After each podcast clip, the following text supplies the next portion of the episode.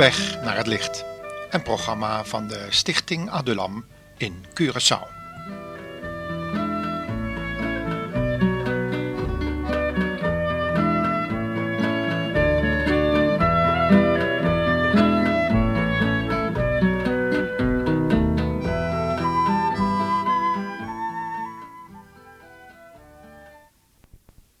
Je ontmoet ze steeds weer. Mensen die op hun afkomst, hun prestaties of op hun godsdienstige opvoeding en activiteiten vertrouwen. Wanneer je hun vraagt of ze in de hemel komen, dan antwoorden ze vaak dat ze hopen van wel, omdat ze of godsdienstig zijn opgevoed, geen vlieg kwaad hebben gedaan, want God is immers liefde, en ze in hun jeugd beleidenis van het geloof van de kerk afgelegd hebben. Deze mensen kom je eigenlijk in elke godsdienst tegen. Maar één ding ontbreekt hun: vertrouwen op het werk wat een ander voor hun heeft gedaan. Steeds weer moeten de eigen prestaties ervoor zorgen dat je in de begeerde toestand na de dood komt, die dan gewoonlijk de hemel genoemd wordt of de nieuwe aarde, afhankelijk van de godsdienst die je beleidt. De een presteert veel op het gebied van de sociale zorg, de ander geeft veel aan de kerk of zijn godsdienstig genootschap, en weer een ander vertrouwt erop dat God zijn of haar werk hopelijk niet vergeten zal als de dag van de afrekening komt, zoals dat soms genoemd wordt.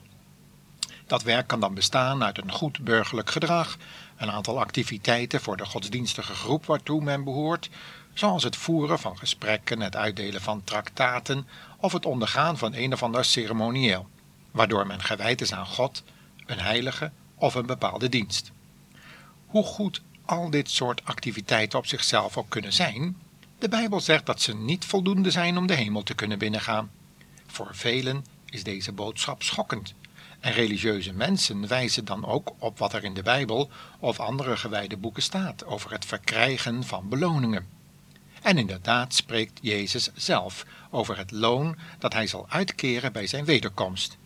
Een van de Bijbelteksten die hierover gaan staat onder andere in Openbaringen 22, vers 12, waar we het volgende lezen. Ja, zegt Jezus, ik kom gauw met mijn beloning. Ik geef ieder wat hij verdient.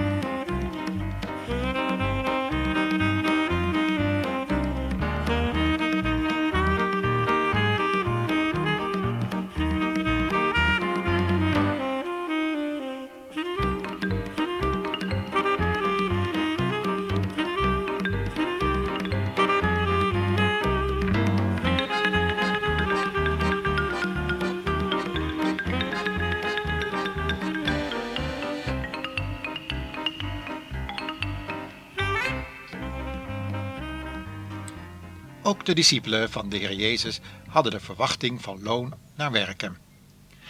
Helemaal in de lijn van de oud-testamentische verwachting van die dagen. Had Jezus niet zelf gezegd volgens het verslag van Matthäus in hoofdstuk 5 vers 12 Gelukkig bent u als u beledigingen, vervolgingen, leugens en lasten te verdragen krijgt. En alleen omdat u bij mij hoort. Wees er blij om en jubel het uit, want in de hemel ligt een geweldige beloning voor u klaar. Ja, dat was de verwachting van de discipelen en van alle oud-testamentische heiligen. Toch was daar een man, een Nicodemus, die er in de nacht toch niet helemaal van kon slapen.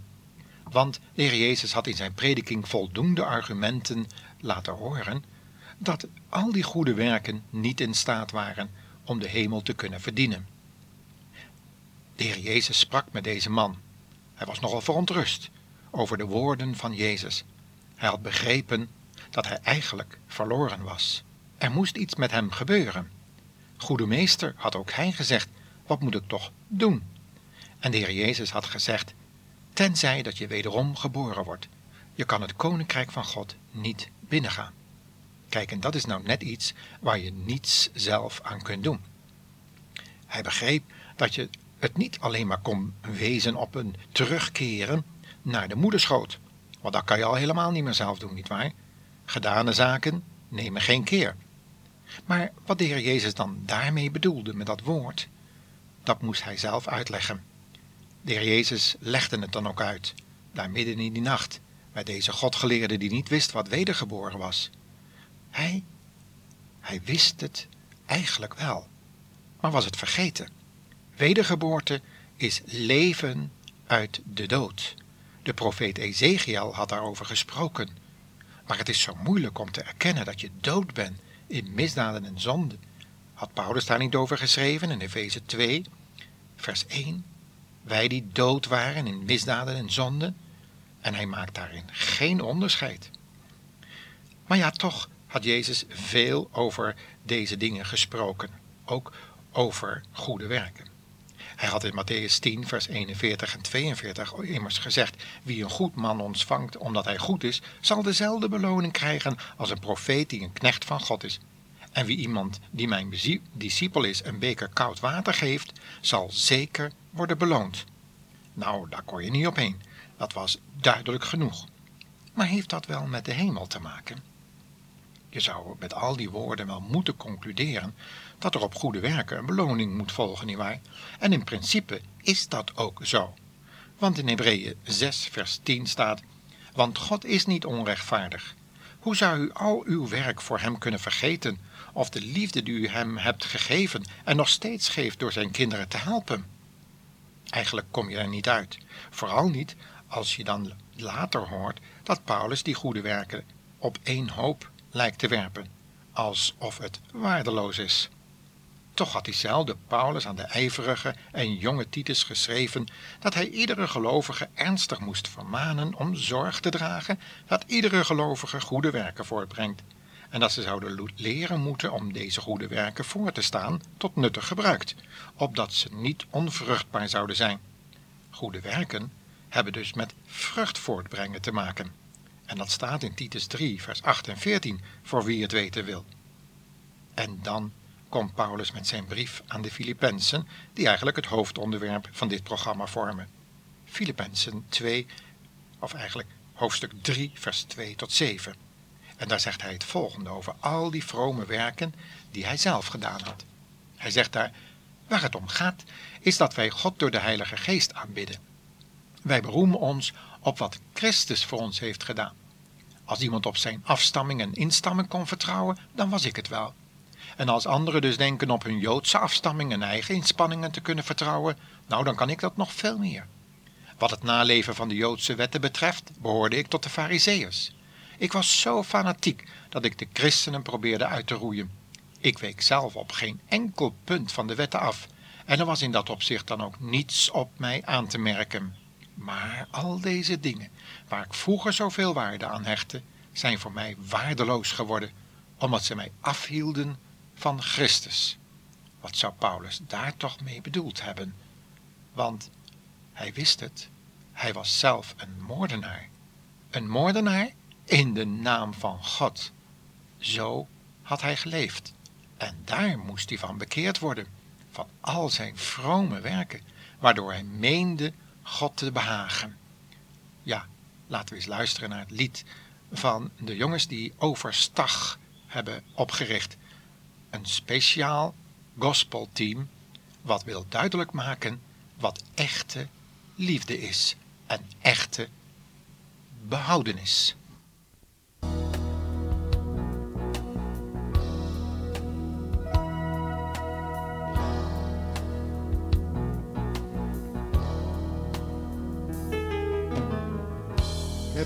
Geweten dat u van me houdt.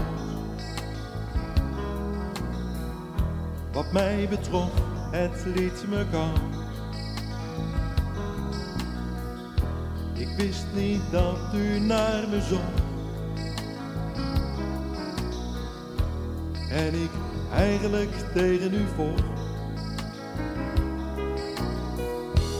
dank u voor het licht gegeven in de nacht. Gaf me echte liefde en hebt op mij gewacht. Ik weet nu, ik ben niet meer alleen. Ik heb een vriend, altijd om me heen. Daarin ligt dus het geheim van Paulus' schijnbare tegenstrijdige houding tegenover goede werken. Het doen van goede werken, of het gewoon goed zijn, zoals die rijke jongen die bij Jezus kwam met de vraag: Goede meester, wat moet ik doen om zalig te worden? En dat wordt hier niet door Jezus afgekeurd. Maar de manier waarop je je geloof bouwt is bepalend of je na de dood goed terechtkomt. Het heeft te maken met het kennen van de Heer Jezus als je vriend, die altijd bij je is en die het voor jou heeft volbracht. Vroeger in de wet stond er: vervloekt is een ieder die niet blijft in het boek van de wet om dat te doen. Daar was het: doe dat en gij zult leven. Maar in het Nieuwe Testament, nadat de Heer Jezus zijn werk heeft volbracht op het kruis van Golgotha, is het: het is volbracht.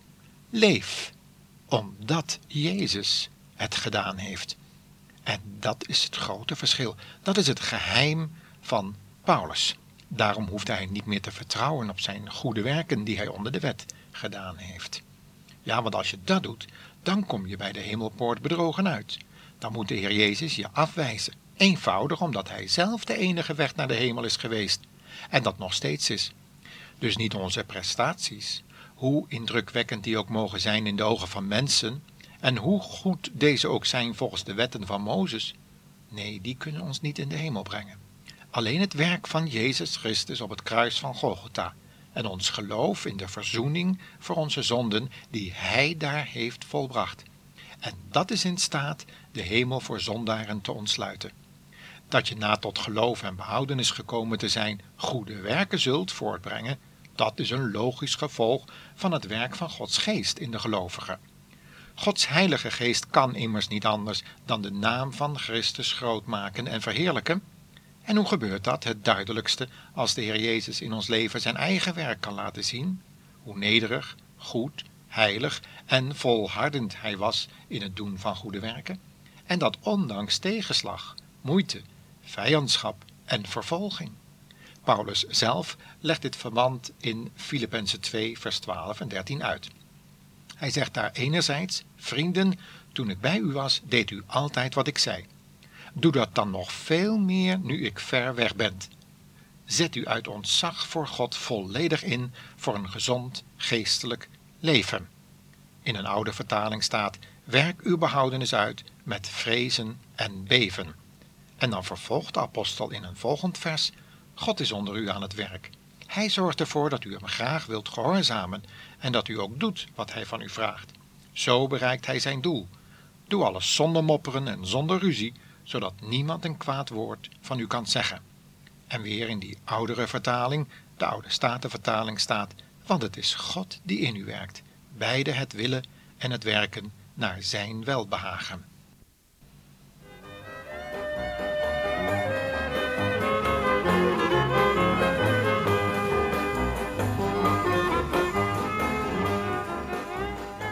Geef God dat mijn luisteraar nu begrijpt welke plaats de goede werken in de schrift hebben.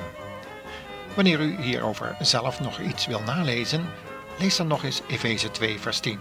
Niemand zal er zich op kunnen beroemen het zelf gepresteerd te hebben, want we zijn zijn maaksel, geschapen in Christus Jezus tot goede werken, welke God voorbereid heeft, opdat wij in dezelfde zouden wandelen. U ziet het wel, God heeft het voorbereid. Tot de volgende keer, luisteraar.